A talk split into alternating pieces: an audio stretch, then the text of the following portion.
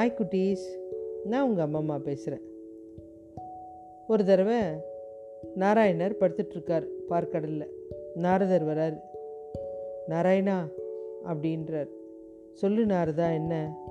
இல்லை நான் எவ்வளோ வாட்டி உன்னை நாராயணா நாராயணான்னு கூப்பிட்டுருக்கேன் அதனால் என்ன லாபம் என்ன மகிமை? உலகத்துக்கும் நீ சொல்லணும். என் மனசுக்கு சந்தோஷமாக இருக்குது அது வேறு. ஆனால் உலகத்துக்கு அதை புரியணும் இல்லையா?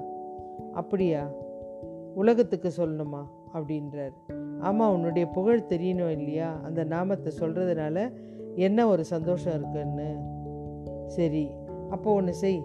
கீழே சேத்துல ஒரு புழு நெளிஞ்சிட்ருக்கு பார். அதுக்கிட்ட போய் சொல்லு. என்ன நாராயணா நான் இப்படி சொன்னால் நீ புழுக்கிட்ட போய் சொல்ல சொல்கிறேன் நான் சொன்னதை செய்ய அப்படின்றார். உடனே நாரதர் வந்து அந்த சேத்துல இருக்கிற புழுவை பார்த்து நாராயணா நாராயணா அப்படின்னு ரெண்டு வாட்டி சொல்கிறாரு சொன்ன உடனே அந்த புழு துடித்துடிச்சு இறந்து போயிடுச்சு. ஐயோ இது என்ன கொடுமை? நாராயணா நாராயணான்னு சொன்னவனே இறந்து போச்சு. பிரபு என்னால் இது தாங்கவே முடியல. இங்கே பாரு நான் சொல்கிறத கேளு. அதோ பட்டாம்பூச்சி இருக்கு பாரு மலர் மேலே உட்காந்துருக்க அதுக்கிட்டேயும் என் திருநாமத்தை சொல்லு போ. ஐயோ என்னால் முடியாது சாமி. அதெல்லாம் சொல்லாத போ நான் சொன்னது செய். போயிட்டு அந்த பட்டாம்பூச்சிக்கிட்ட போயிட்டு நாராயணா நாராயணான்னு சொல்கிறாரு பட்டாம்பூச்சி எந்திரிச்சு அப்படி பறந்து கீழே விழுந்துடுச்சு இறந்து போயிடுச்சு. ரொம்ப வருத்தமாயிடுது. இது என்ன இது? உங்களுடைய திருநாமத்தை சொன்னால் நல்லபடி இருப்பாங்கன்னு தான் கேள்விப்பட்டிருக்கேன். இப்படி துடித்துடிச்சு இறந்து போச்சு அந்த பட்டாம்பூச்சி அப்படின்னு இரு நாரதா நான் சொல்கிறத இன்னும் முடிக்கவே இல்லையே. அதோ அந்த மான் போது பார். அதுக்கிட்ட ஒரு குட்டியும் போது பார். அந்த மான் கிட்ட சொல்லு தாய்மான் கிட்ட போ. ஐயோ குட்டியும் போது பிரபு நான் எப்படி சொல்லுவேன்? நான் சொல்கிறத நீ செய். போயிட்டு அந்த மானை பார்த்து சொல்கிறாரு நாராயணா நாராயணான்றார். தாய்மான்னு டொப்புன்னு கீழே விழுந்து இறந்துருச்சு. அவருக்கு ரொம்ப மனசே கஷ்டமாயிடுச்சு. பகவானே புழு இறந்தது பூச்சி இறந்தது மானம் இறந்துச்சு இது என்னது அபச்சாரம்? எனக்கு புரியலையே மாதவா எனக்கு மனசில் கஷ்டமாக இருக்க. நான் இந்த விளையாட்டுக்கே வரல. நீ என்னை வச்சு ஏதோ விளையாடுற நான் வரமாட்டேன். அப்படின்னார். அவர் சொல்கிறார் என்னை சோதிக்காத நான் இதெல்லாம் பண்ணவே மாட்டேன் அப்படின்னார் இந்த பாரு நாரதா அந்த பசுக்கிட்ட போய் சொல்லு. வேணாம் மாதவா என்னை கஷ்டப்படுத்தாத. இதுக்கு மேலேயும் சோதிச்சின்னா எனக்கு ரொம்ப மனசு கஷ்டமாக இருக்குது நான் உன்னை எதுவும் சொல்ல மாட்டேன்.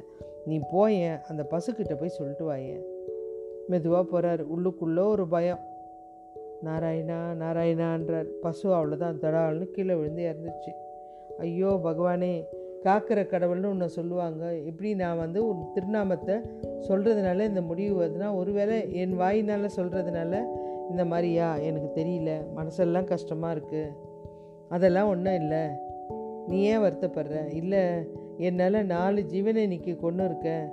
நீ எனக்கு ரொம்ப மனசு கஷ்டமாக இருக்குது என்னை வந்து எல்லாரும் வந்து கலகப்பிரியம் அதெல்லாம் சொல்லுவாங்க. ஆனால் இன்றைக்கி கொலகாரன்ற பட்டத்தோடு வாழற மாதிரி ஆயிடுச்சே. இன்னும் சொல்லலையே நாரதா. இன்றைக்கி வந்து நீ காசிராஜன் அரண்மனைக்கு போ. அங்கே கோலாகலமாக ஒரு விஷயம் நடக்குது.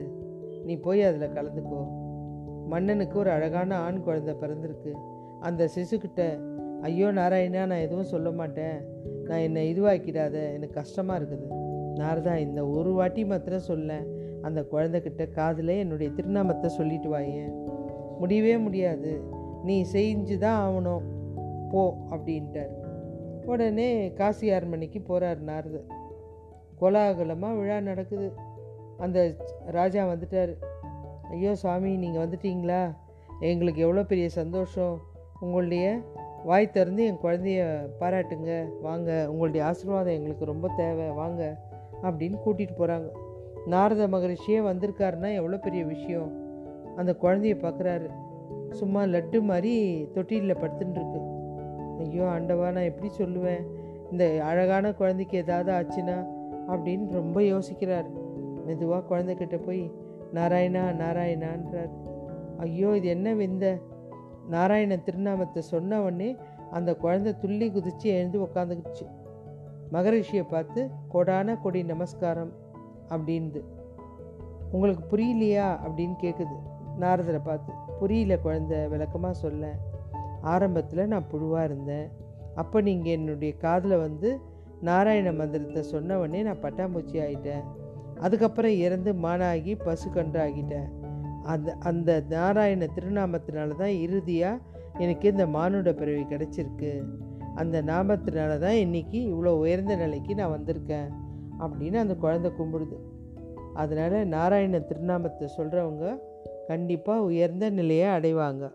ஓகே குட்டீஸ். பாய்